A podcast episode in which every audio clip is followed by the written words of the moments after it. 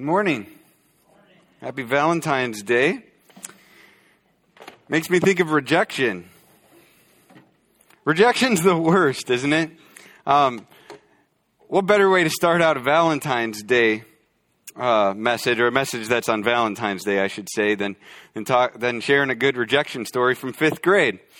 Um, so fifth grade, those are the days, but fifth grade home ec class. Okay, um, two memories from that home ec class. The first one, well, both of them were terrible. Um, the first one, I remember I used salt instead of sugar in sugar cookies. They didn't taste so great. I don't know why. Um, if I was expecting saltines, they would have tasted great. Um, the next one was on Valentine's Day. I decided that I was going to ask this girl out, or whatever you kids call that these days. I, you, know, you know what I'm talking about. But wrote the note. I think you're cute. Will you go out with me? Something like that, right? And he folded up, and then of course I give it to my friend who gives it to her, right? And then she writes back and goes, It's the thought that counts. I don't know what the rest of it said, but she said that several times in it, folded up, gave it to her friend, gave it back to me. Terrible Valentine's Day. Rejection. It's, it's a really powerful driving force. Uh, I think of I think of prom. Um, one year, I got the, the car all slicked up, got the wax out, got, got the tux rented, reservations at a restaurant, had the hairstyle going, uh, popped the breath mints. You know what I'm talking about. It's ready to go. Why did I do that? So I wouldn't get rejected, so she wouldn't reject me. My job interview here, actually. Um, I remember with, with Jack Owens, Troy Nesbitt, they were interviewing me. Um, and I was so careful with my with my words and my mannerisms that like halfway through the interview, I remember them saying something like, "So you seem like a pretty calm person," and I just laughed at them and went, "I, I need to I need to loosen up then because that's not me." Um, and then uh, a couple days later, they were hearing me speak out at Hidden Acres just to, to hear how I taught the Bible um, as part of my interview process, and and I was almost like apologizing to them ahead of time. Hey, remember this is a junior high message. Okay, this is for junior highers. Remember that. As if they didn't know that, as if they've never spoken to junior highers. Okay, why was I doing all of that? So that I wouldn't get rejected. A lot of our lives are driven by and controlled by a fear of rejection. And we're jumping back into Romans today, and we're going to be specifically in the beginning of Romans 8. But Romans 8 assures us that if we are in Christ, rejection is the thing of the past in the most important relationship in our lives, our relationship with God. So if you want to start turning there to Romans 8, um, and if you would like one of these, we have some of these out on the welcome table on your way out. This is just, uh, it's got scripture on the left and then a spot to, to take notes on the right. Uh, if you want to grab one of those on your way out today or go grab one now, I'd go for it. Um, but Romans 8. So before we do that, though, it's been weeks and weeks and weeks since we've been in Romans. So let me give you a really fast recap of, of chapters 1 through 7. Okay, Romans 1 through 3 says basically this We're all terribly sinful and selfish, and by nature are under God's just wrath. Chapters 4 to 5, though, we get to the hope. There's the only way to be right before God, to, to be righteous, to be in right standing, justified, is through faith in Jesus Christ, trusting in Christ's work on the cross. And then chapter 6, it starts talking about our identity. Okay, after you've put your faith in Christ, here's, here's who you are. And he starts with, here's who you are not. You are no longer defined by sin. Certainly, as Christians, we sin, but that is not our identity. We, we, are, not, we, we are not sinners. No, we are saved from our sin. Now we are saved by grace, and now we are children of God. But eh, chapter 6 is like, you're no longer, your identity isn't found in sin. So quit living like it is. And then chapter 7, your identity is no longer in the law or in rules. That's not where you find your identity in how well you do at keeping the rules. And chapter 8 then turns to the positive. Here's who, what your identity is. Your identity is found in Christ through the Holy Spirit. Chapter 8 says, This is who you are now. And, and it's incredible news. This is why some people call chapter 8 of Romans the greatest chapter in the Bible, because it's saying, Here's who you are. And we all know that who we are, our identity, drives what we do. So if you'll turn to Romans 8 1 to 4, we're going to read this. And a couple amazing things about this chapter in general. If you look through this chapter, there is no commands in here. No do this, do that, none of that at all in here. It's all about being, not doing. It's about identity, it's about who we are. The Holy Spirit is also mentioned 19 times in chapter 8. So the main theme of Romans 8 is that the, is, the, is the Holy Spirit's work to bring assurance or security in Christ. In one word, Romans 8 is about assurance. Now, our section for today, Romans 8 1 to 4, is all about our new identity. And I'm entitling it this from going from being rejected to loved, from rejected to loved. Let's read it. Romans 8 1. There is therefore now no condemnation for those who are in Christ Jesus. For the law of the Spirit of life has set you free in Christ Jesus from the law of sin and death. For God has done what the law, weakened by the flesh, could not do. By sending his own Son in the likeness of sinful flesh, and for sin, he condemned sin in the flesh, in order that the righteous requirement of the law might be fulfilled in us, who walk not according to the flesh, but according to the Spirit. From rejected to loved. From rejected to loved. This also means we go from accused to accepted. Accused to accepted. Apart from Jesus, we stand accused. We are guilty. We have failed. And we're accused because of our sin. Verse 2, it says the law of sin. We've all fallen terribly short and, and just done things our own way, and we're guilty because of our mistakes. This is why it's so natural, even after we come to know Christ, for us to feel so condemned and rejected inside, because that, apart from Jesus, is who we are. That's our sin nature. So we're accused because of sin. We're also accused by the law. Verse 2, it talks about the law of death. If we don't obey God's standards, His law perfectly, we are guilty and we deserve accusation. And this is why we feel so accused and rejected so often, because in the worst way possible, without Christ, we are accused. We have failed. We are guilty. But thankfully, if you are in Christ, if you are a follower of Jesus, if you've trusted in Him, you are no longer accused, you're accepted. From accused to accepted, you're not guilty. God says, You are mine, you belong to me. We're accepted because of Jesus. Verse 1, it says, For those who are in Christ Jesus. New Living Translation says, For those who belong to Christ. This is belonging language. How did that happen? How did we go from rejected to belonging? Verse 2 says, We were set free in Christ Jesus. We belong now because Jesus set us free from sin and the law. We're no longer accused because of what Jesus did for us. But how did that happen? How did Jesus get rid of this accusation? Verse 3 tells us God sent his Son in the likeness of sinful flesh and for sin. In the likeness of sinful flesh. See, Jesus substituted himself by living a sinless life for us. In the likeness of sinful flesh and for sin, he substituted, substituted himself by obeying the law perfectly as a human in our place.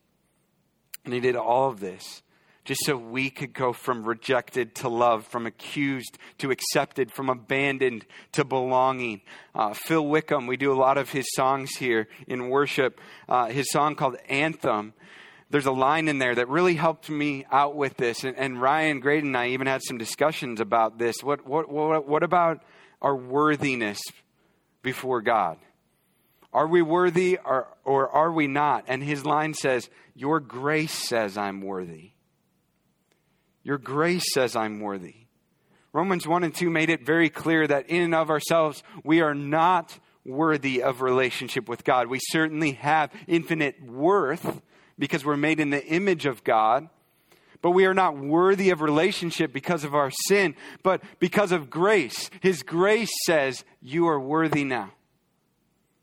His grace changes the whole ball game. His, his undeserved favor and gift. We, we go from unworthy to worthy. But not because of us, in spite of us, in fact. And it's all because of what Jesus did for us on the cross.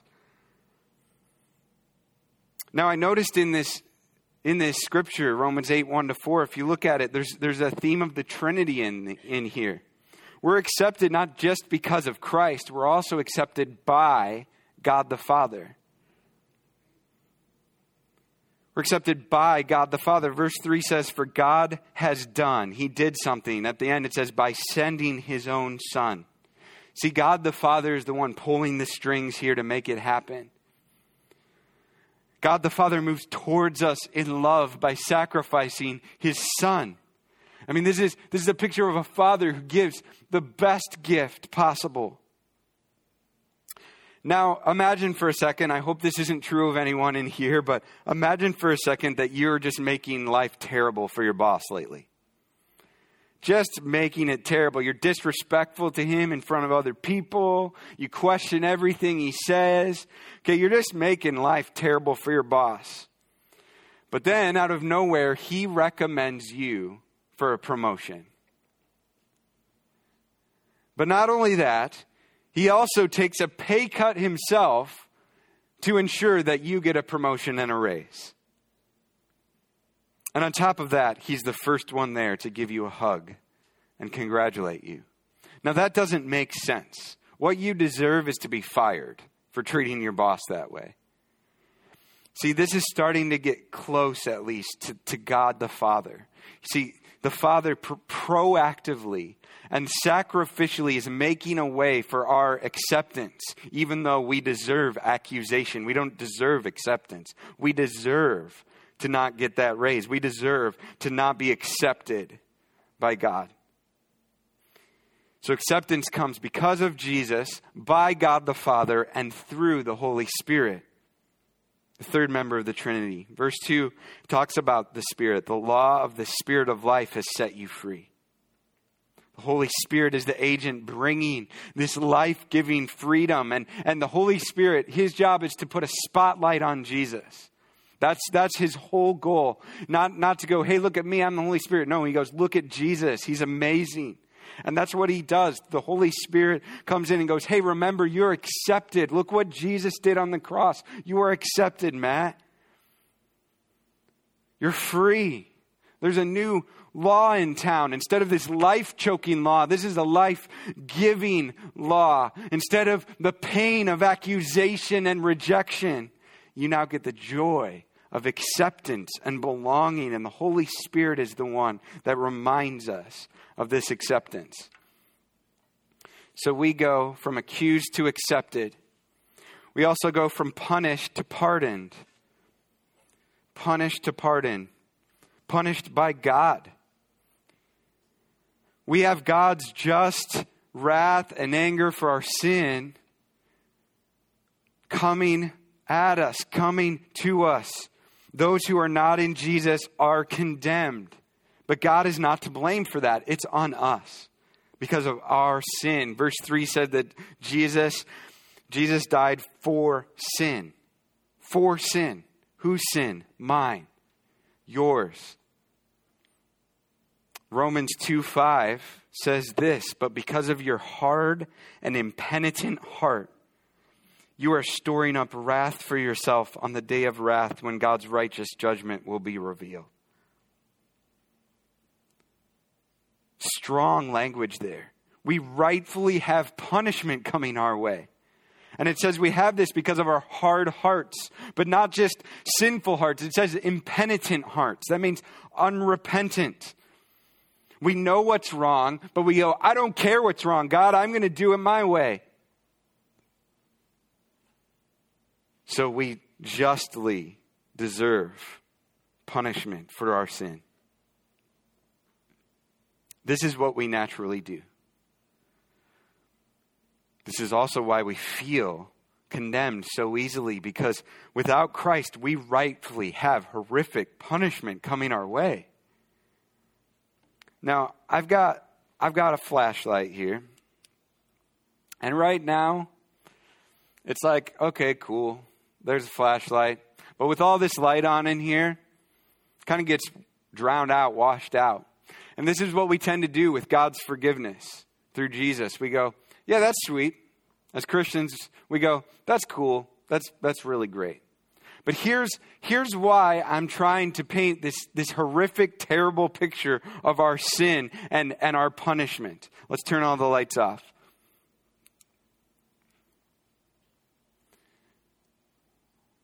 Ooh, dramatic. I like that.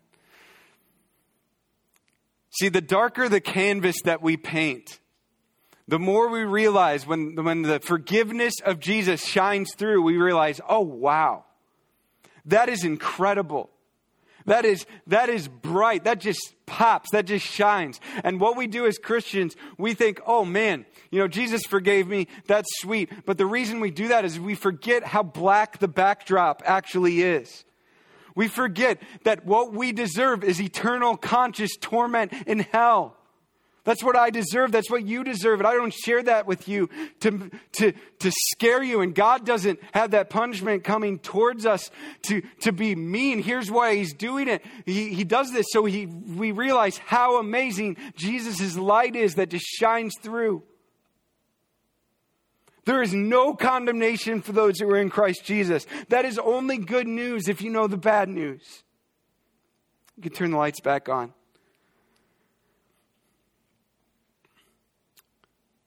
The brighter Christ's work shines in our hearts, the more we'll cherish the forgiveness that we're given. The more this line in Romans 8 1 will mean to us and affect us and infect us and change the way we live, that there is no condemnation for those who are in Christ Jesus. We are forgiven, we are pardoned because of Christ. There's no punishment coming your way. You know, sometimes I think about sins that I've, I've committed in the past and I go, man, how's God going to punish me for that one? And you know what the answer is for me because I'm in Christ? He's not. He's not going to punish me for that one. This is incredible news. That's what we uh, initially think of. There's no human comparison here. Actions produce consequences. But Jesus faced the consequences took our place. So that when we sin, He takes the punishment and we're forgiven. Now, certainly we don't want to take that for granted, but that's what's true. There's no condemnation. That's what this means. This is the bright light of forgiveness penetrating the darkness of our heart. So again, I see the theme of the Trinity in here. We're forgiven because of Christ, but we're forgiven by God the Father. Verses 3 and 4 at the end say, He condemned sin in the flesh in order that the righteous requirement of the law might be fulfilled in us. See, we're, we're seen as right before God. We're seen as justified, just as, as if I had never sinned. We're seen as flawless because of Christ's sacrifice. He views us as forgiven, as pardoned, as clean as his children.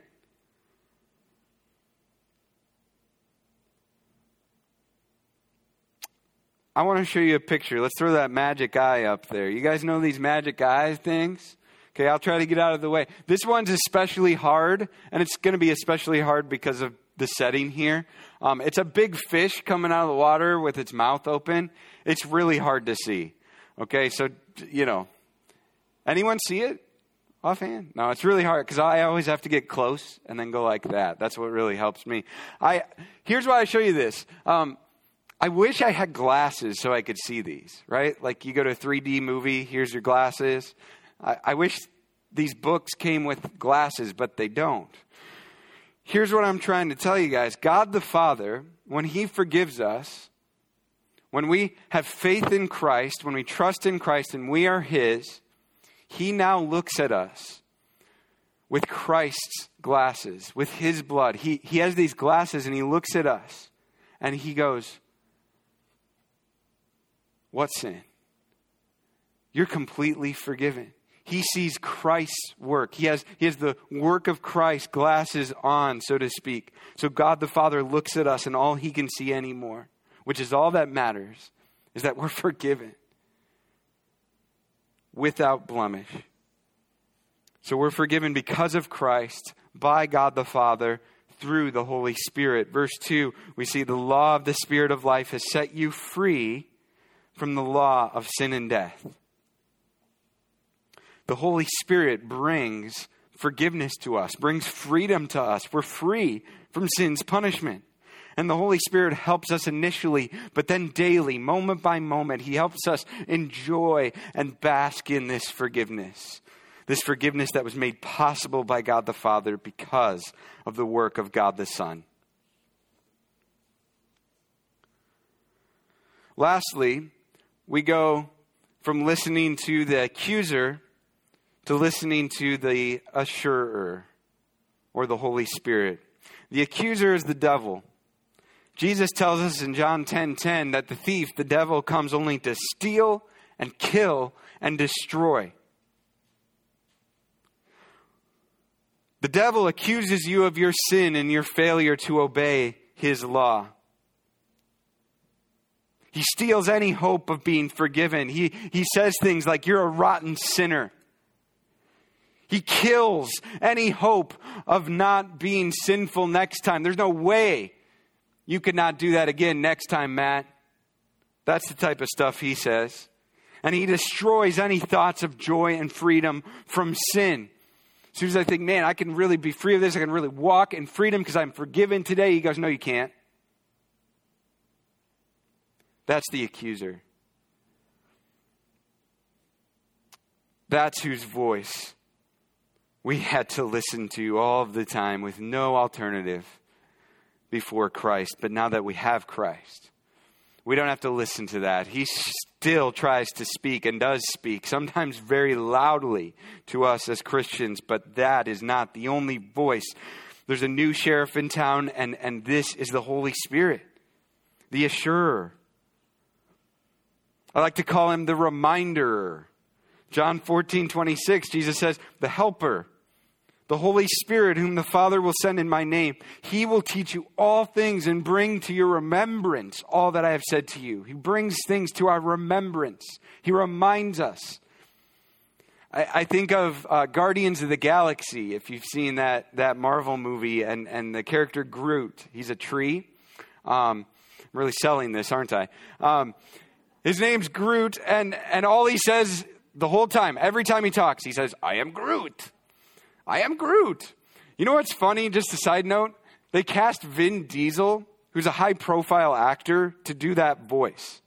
Why are you paying someone a bunch of money to do to say one thing? I could do that. You all could do that and do a great job at it. What are any that's sorry. That's just that's just my my thoughts there on that. But um, here's what I'm getting at. That's all he says, but, but Groot kind of says it in an annoying way, but here's what the Holy Spirit does. He does it in a really helpful way. When we're in situations where we just, we just hear the accuser whispering lies and half truths and accusation at us, the Holy Spirit comes in and reminds us hey, you know, you know what, Matt? You are accepted. You are forgiven. You are loved. You are cherished. Hey, Matt, Remember what I just told you two minutes ago? You are accepted and you are loved and you are cherished. Oh, and by the way, you're accepted, loved, and cherished. Because we need to hear it over and over and over before we start to really believe it and live in it. Holy Spirit reminds us. He reminds us of Jesus' work. Verse 2 The Spirit of life has set you free in Christ Jesus. This freedom comes from the Holy Spirit as He reminds us of Christ. Remember, you're loved. Remember, you're not condemned because of Christ. You're free because He was bound for you. So quit, quit walking around with these chains that, that have already been set free. You've already been unlocked from those chains. Be free of them. He reminds us of God the Father's heart. Verse 3, we see his heart. He sends his own son in the likeness of sinful flesh. The Father's heart is to give, to send, to rescue. The Father's heart is to give sacrificially and extravagantly. Now, certainly, we, sometimes we think of God, man, why don't you just give me everything I want? But He gives good gifts, which aren't often aren't good defined by us, but He gives us the best. What is best for us? And at the heart of it, what's best for us is relationship with Him. The Holy Spirit enables us. He enables us to walk in our new identity of loved by God. Verse 4, it says, to walk according to the Spirit. See, the Holy Spirit gives us even the ability to walk according to the Spirit, to obey God, to enjoy life in God's love. Apart from the Holy Spirit's enablement to walk, to obey, we just choose sinful, rejected, accused thinking and habits. But with the Holy Spirit's enablement, we have the ability now to enjoy God. We have the ability to reject sin, to reject rejection. We have the ability to reject accusation. And we have the ability to reject what the accuser of our souls is trying to whisper into our ears. We don't have to listen to that anymore. So the call is to reject our old identity of being rejected and condemned accused, punished, and embrace our new identity of being loved, accepted, forgiven.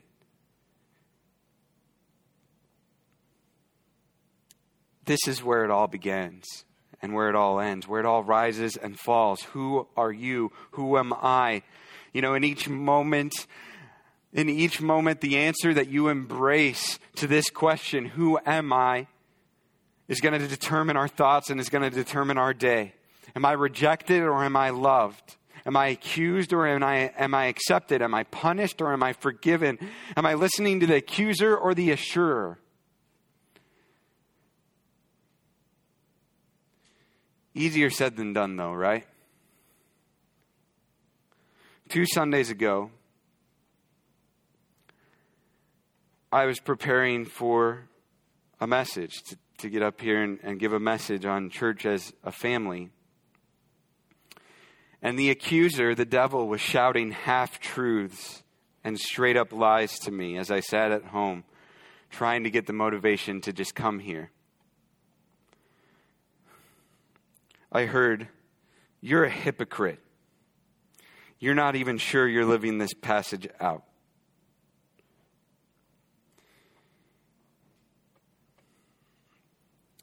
Then, when I was up here, I actually heard, uh, after I got done reading the scripture, I heard, You can't stay up there. Walk off the stage and leave now, Matt.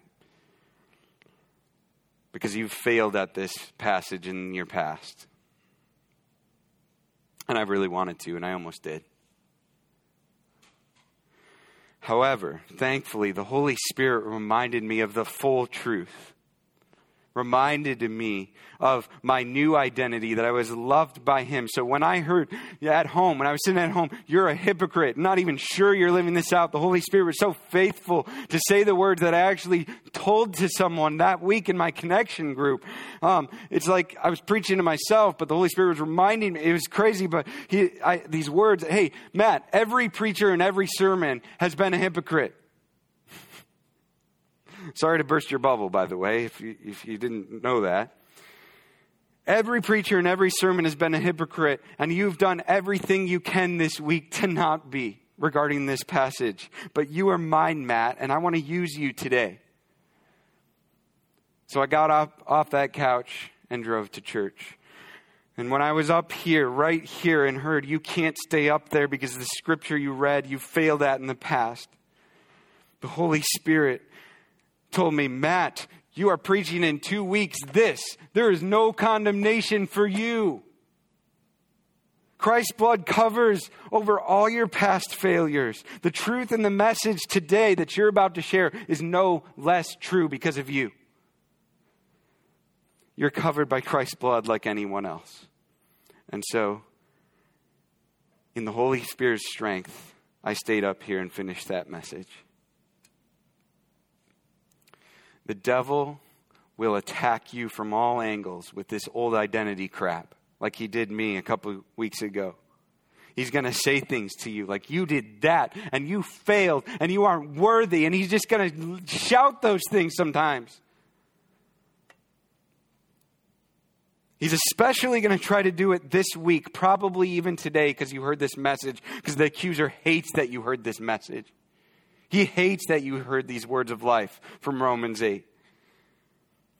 So we need to stiff arm those thoughts of condemnation and rejection. We need to resist the pull to give up and to give in, especially to quick fixes like I wanted to, like just running away.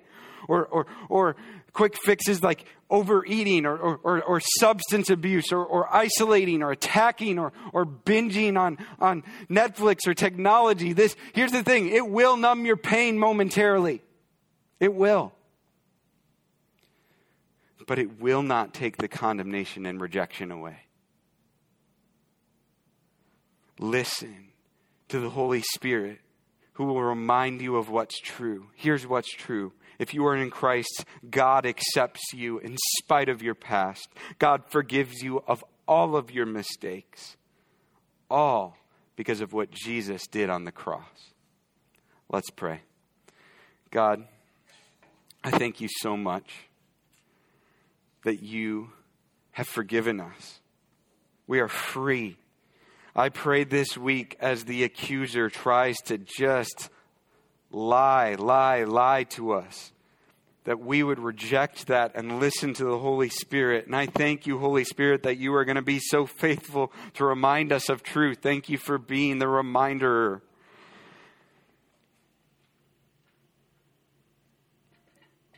God, I pray for those moments like I had a couple Sundays ago. I pray for those moments for everyone in this room that you would just give them supernatural Holy Spirit power to believe what is true and what is right.